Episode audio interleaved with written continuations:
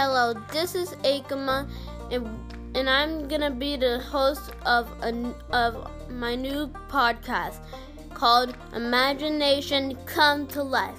And what we do, basically do, is that we take stories from your head and we take like characters from your head and we turn them into stories. So like maybe it could be a crying swimming pool, a talking window, and stuff like that. Can't wait to see what's in your imagination. Bye.